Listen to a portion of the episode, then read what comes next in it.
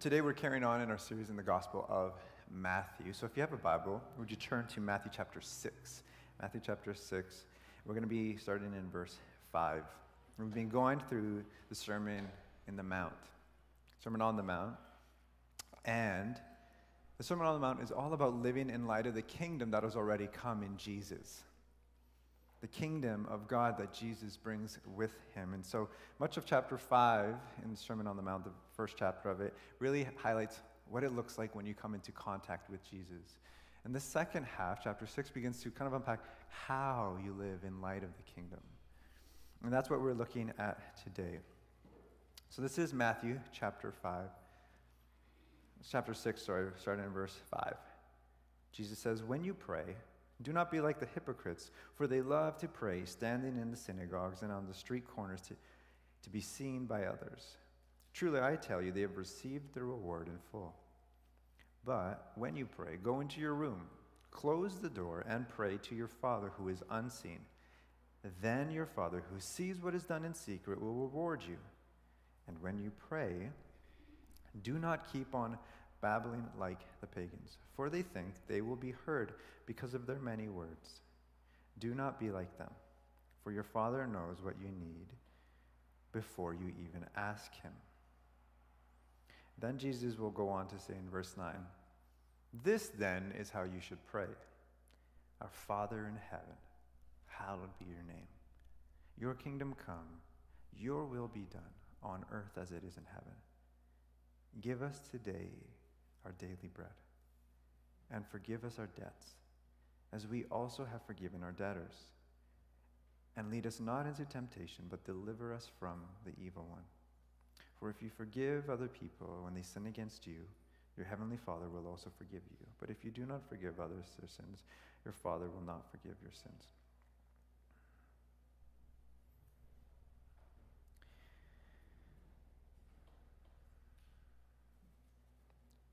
Father, we want to hear from you. So would you speak this morning? Would we see your Son, Jesus, who he is, and respond to the invitation he gives us here? In your name, amen.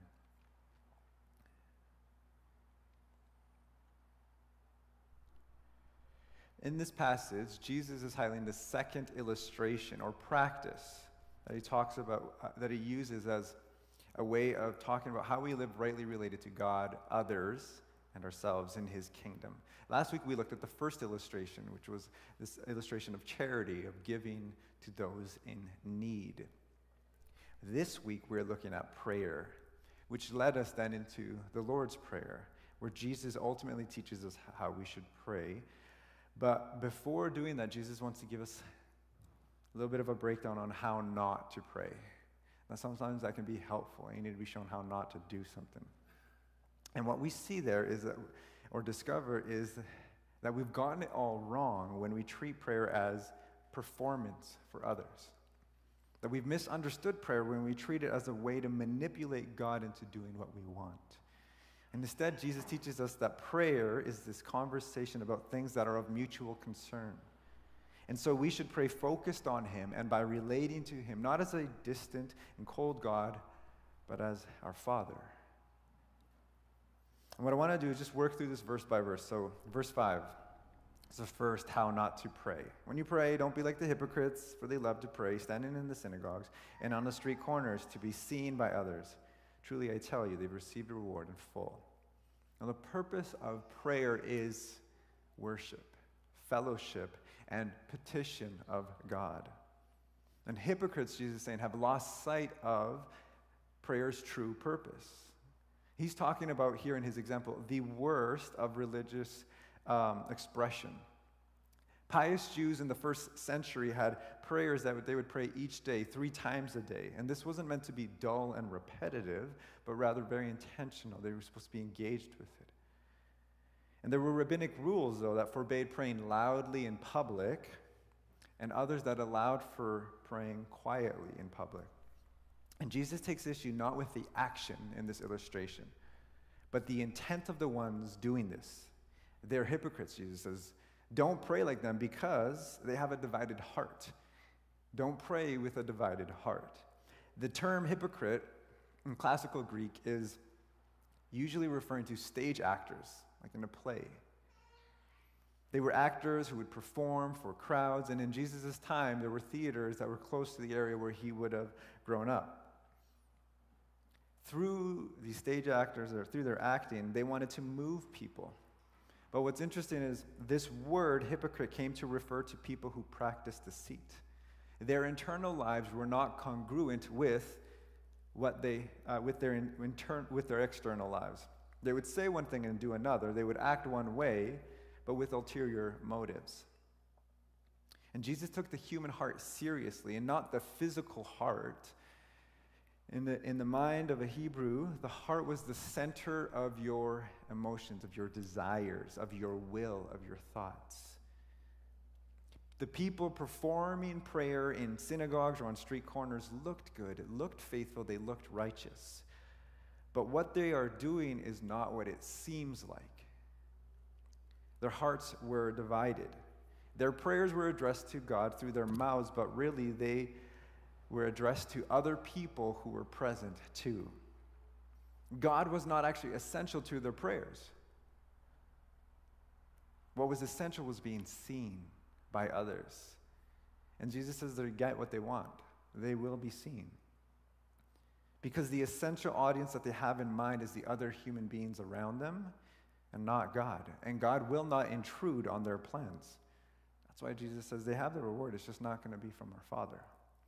Now, it's really easy when you and I hear this to dismiss this and be like, listen, I am not going to be standing on street corners and praying. I'm not going to be standing even up on the stage and praying. That's not for me. I think I got this whole thing under control in my life. You know what? I'll do you one better. You might even say, I don't even want to pray in front of other people in a small group. It's just, that's not me. Maybe I'll have to do it, but I'm not going to pray out loud too much. But Jesus here is speaking about something more. And one of the things that can happen is when we pray, we only think of how we are sounding to others through our words.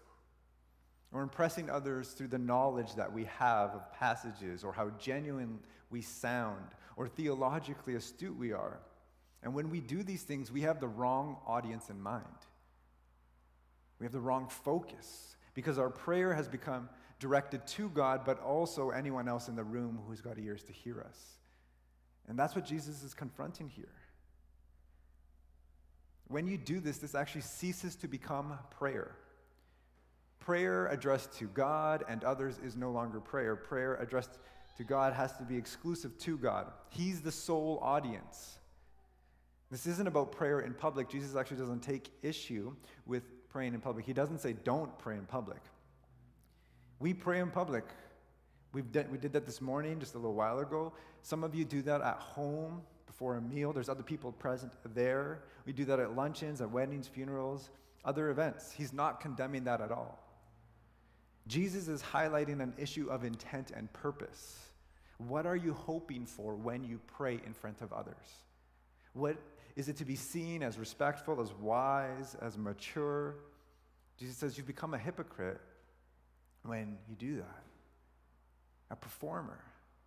Don't pray like them. If you want to know the intent and purpose of your prayer in front of others, look at what it is that you want and expect from that prayer. Intent and purpose are discerned by those things. If your sole focus when praying is conversing with God, if He alone is the audience that you have in mind, He will respond. But if you pray with God and others in mind, thinking about how to word it, how to phrase it, to make it sound perfect so others do think of you in a positive light, you've got it all wrong. And God will courteously step aside because your desires actually don't have to do with Him anymore. So in other words, God doesn't really care how smart you sound when you pray, how knowledgeable you are. He cares about your complete attention, not a divided attention. Pray for and to an audience of one, your Father in heaven.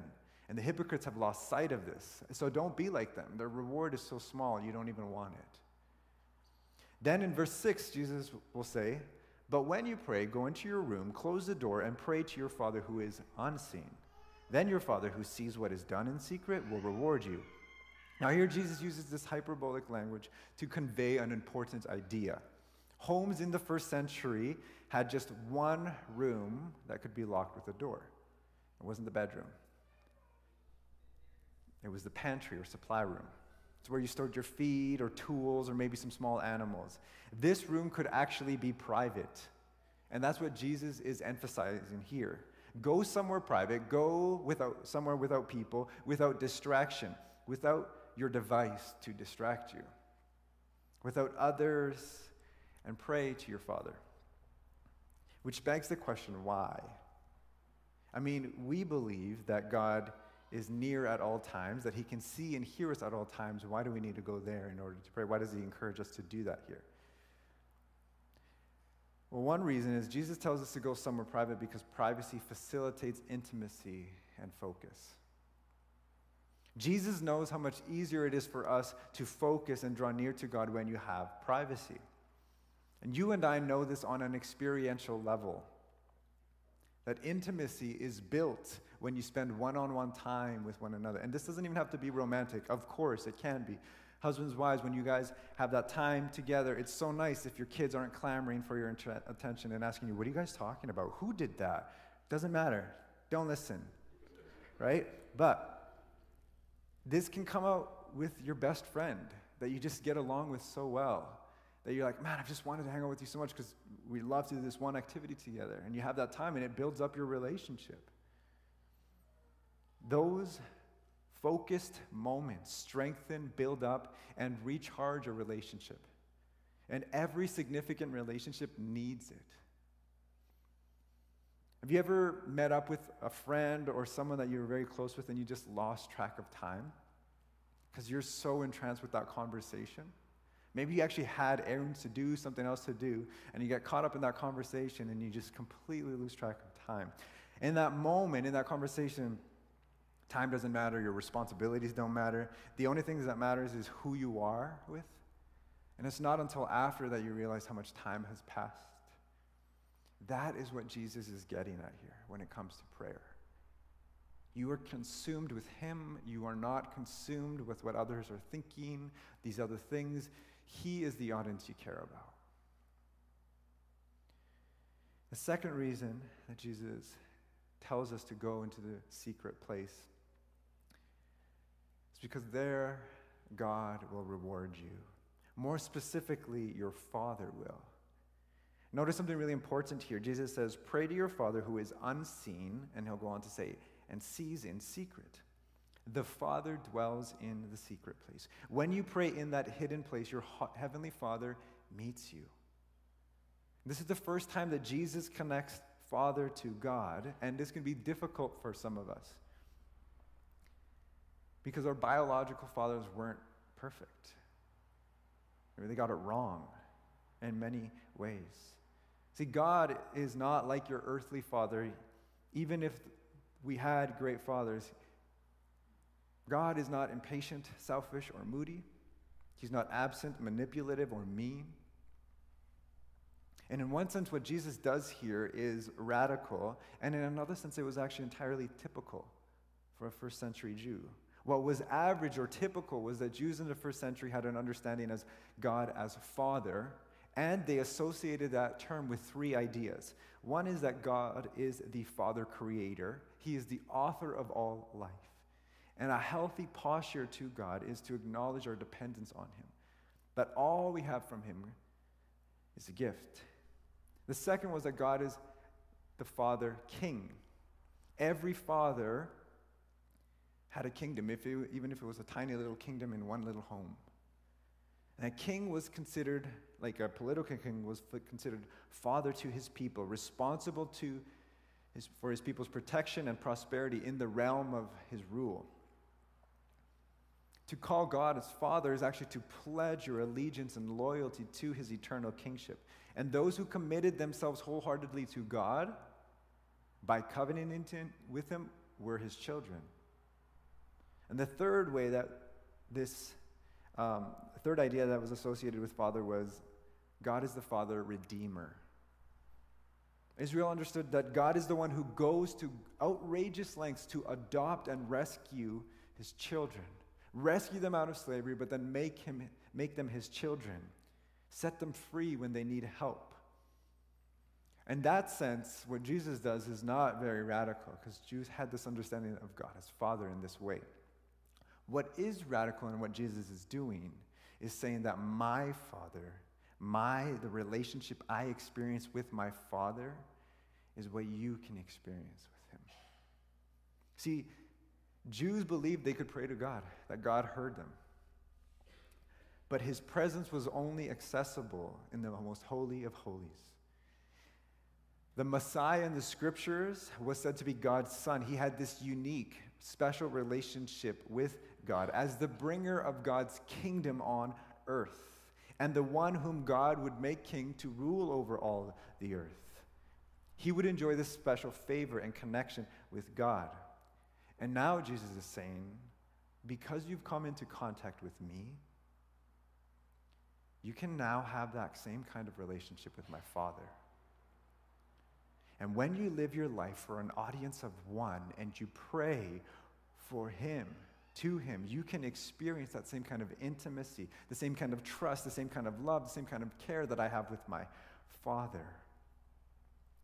And part of your life, the part of your life that is seen when you live this way, you will see events happen in your life that cannot be explained solely by the visible world because of this relationship in the hidden place, in the secret place. You see this in Jesus' life. His life and ministry were this overflow of his relationship with his Father. And you can see in John chapter 5, verse 19 and 20, Jesus says, "Very truly I tell you, the Son can do nothing by himself. He can do only what he sees his Father doing, because whatever the Father does, the Son also does, for the Father loves the Son and shows him all he does." Jesus invites us in prayer to experience the relationship that he and his Father have experienced before the creation of the world, that has existed in the Trinity. And he says, you can pray to this Father and know him too, like I do.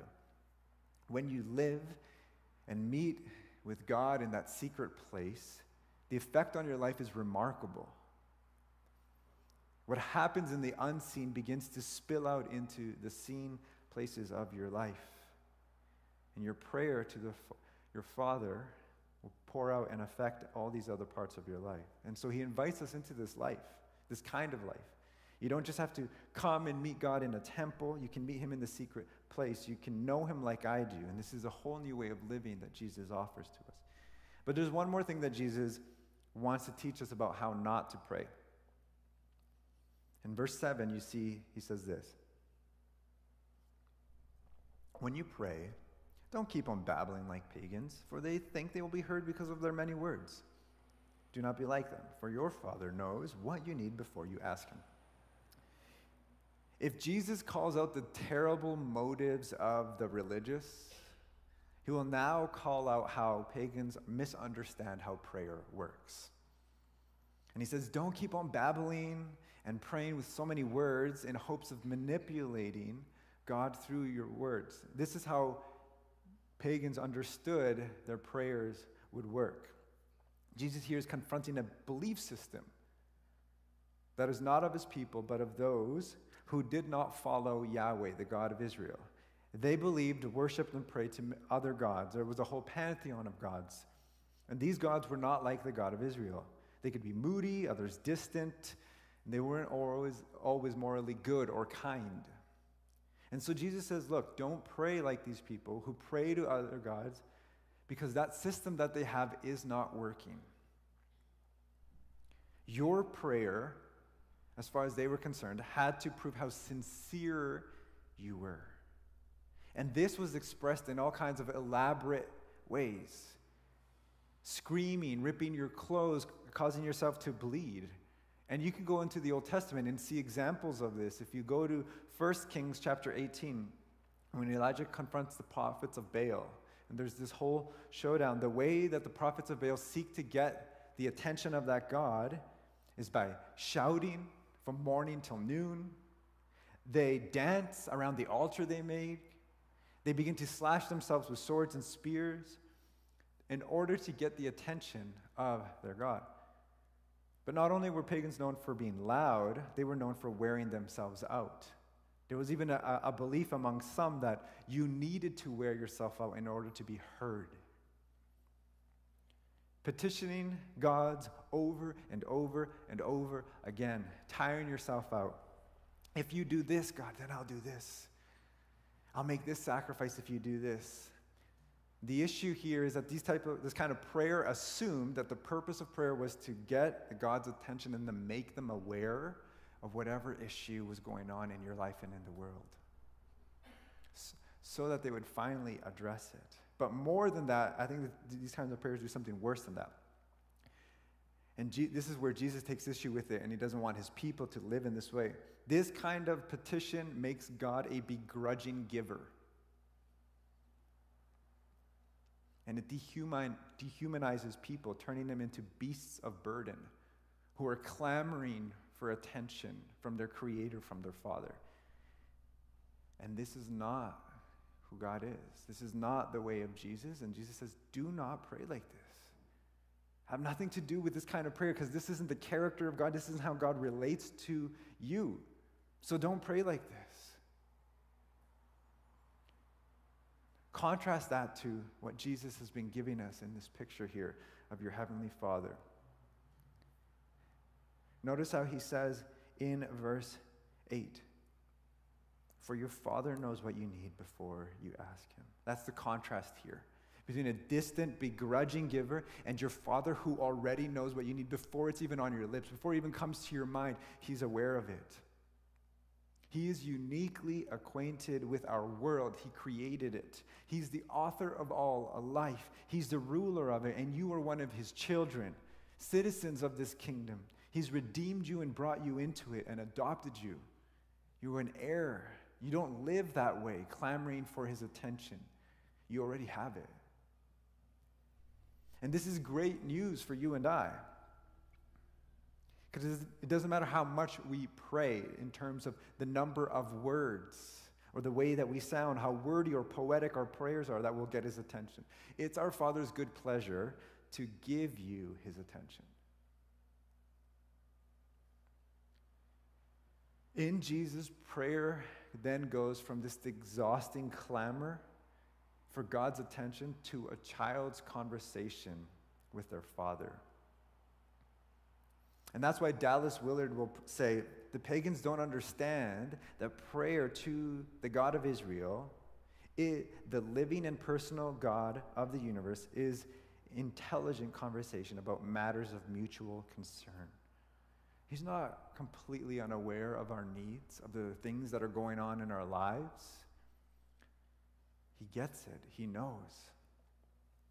Jesus says, don't be like those who think they have to babble and try to get my Father's attention.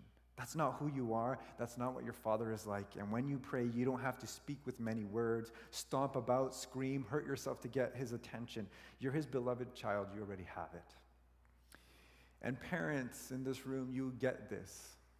You know what it's like as you raise your kid to know what makes them tick, to know what they need before they're even aware of it. Lindsay went away to Newfoundland for 10 days in August. And Lindsay knows Isaiah and Evan so well. She knows when they need to be eating their snacks so that they don't lose it on her or on each other. She knows the things that start, what is the reason for them starting to get quieter or upset. I can see it and discern it, but she picks it up like this. Like she just knows. God is like that, but like a million times more. He created humanity. He knows the things that make us tick. He knows the things that we need. And before we even recognize and say, Father, I need this, he's like, yeah, I know you do. I care. I'm going to take care of that. He is a good Father. You have a Father who knows you and knows your need, not just your material needs like food, clothing, housing, but he cares about your emotional and social and spiritual needs. He cares about your character, your giftings, your soul. He is your Father who provides every good thing that you need in this life and the next. So don't pray like those who need to babble to get his attention. Then you come to verse 9 where it says, this then is how you should pray with all of that in mind. Our Father in heaven, hallowed be your name. Your kingdom come, your will be done on earth as it is in heaven. Give us today our daily bread. Forgive us our debts as we also have forgiven our debtors. And lead us not into temptation, but deliver us from the evil one. This is such a short prayer, but it's a brilliant prayer, and it covers almost every facet of life. And one of the things that this prayer does is it will answer three questions that I think every follower of Jesus has asked at one point or another. And one of them is, am I praying the right things? That is this what the Father loves to hear? The second question is, does he care about what's happening in our world and in my life? And the third is, does prayer even do anything?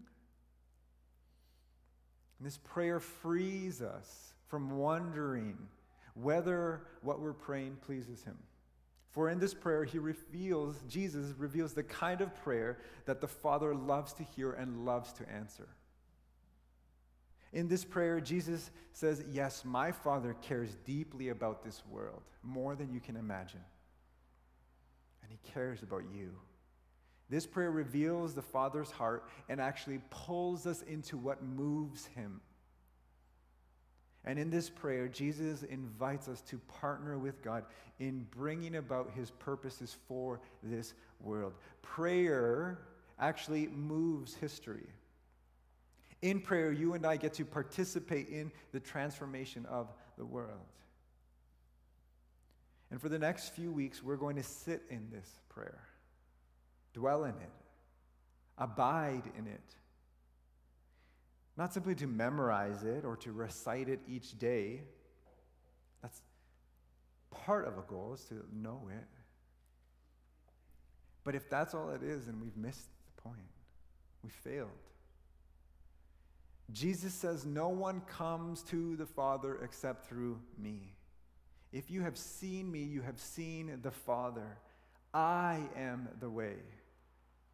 And when Jesus invites us to know God as Father, he is able to transform an exclusive relationship that he holds with his Father into an open invitation. Anyone who chooses to obediently follow Jesus will be drawn into what this one scholar says, the continuous current of divine love, enveloping the Father and the Son as one. That's what the Father invites us into.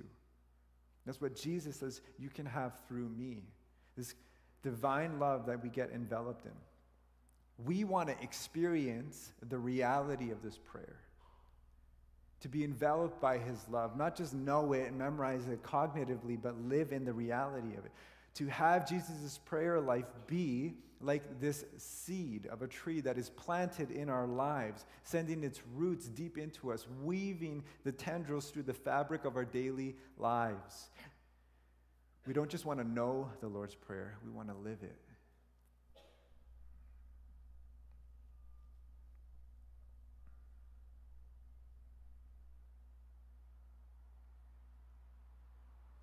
We don't want to just pray what Jesus teaches us to pray here. We actually want to live the life of prayer that he lived, to experience the connection he shared with the Father. And so I'm going to pray to that end.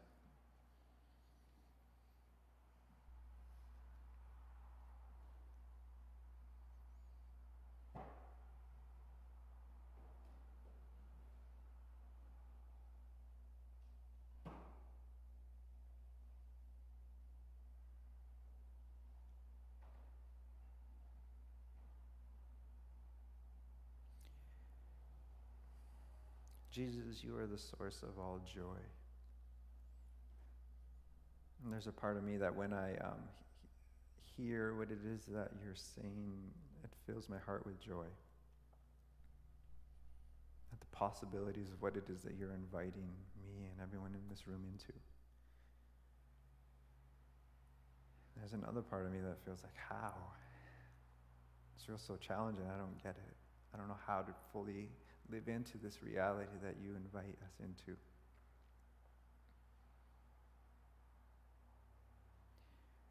But you came to bring the kingdom, Jesus. And you want us to experience this. So, Jesus, we pray that by the Spirit, we would be able to live into this reality of God as our Father and begin to experience the life of prayer that you did. The life of prayer that you want for each and every single one of us.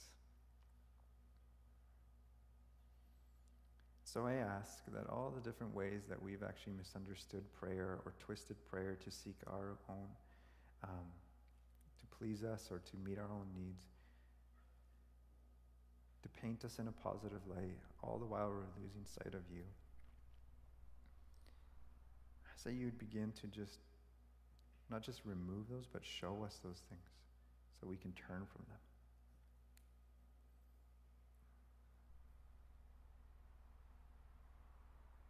And I ask that we'd be able to experience the joy that you have for us in prayer.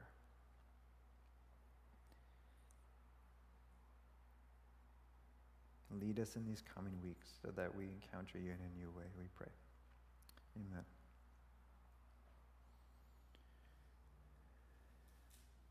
We're going to respond through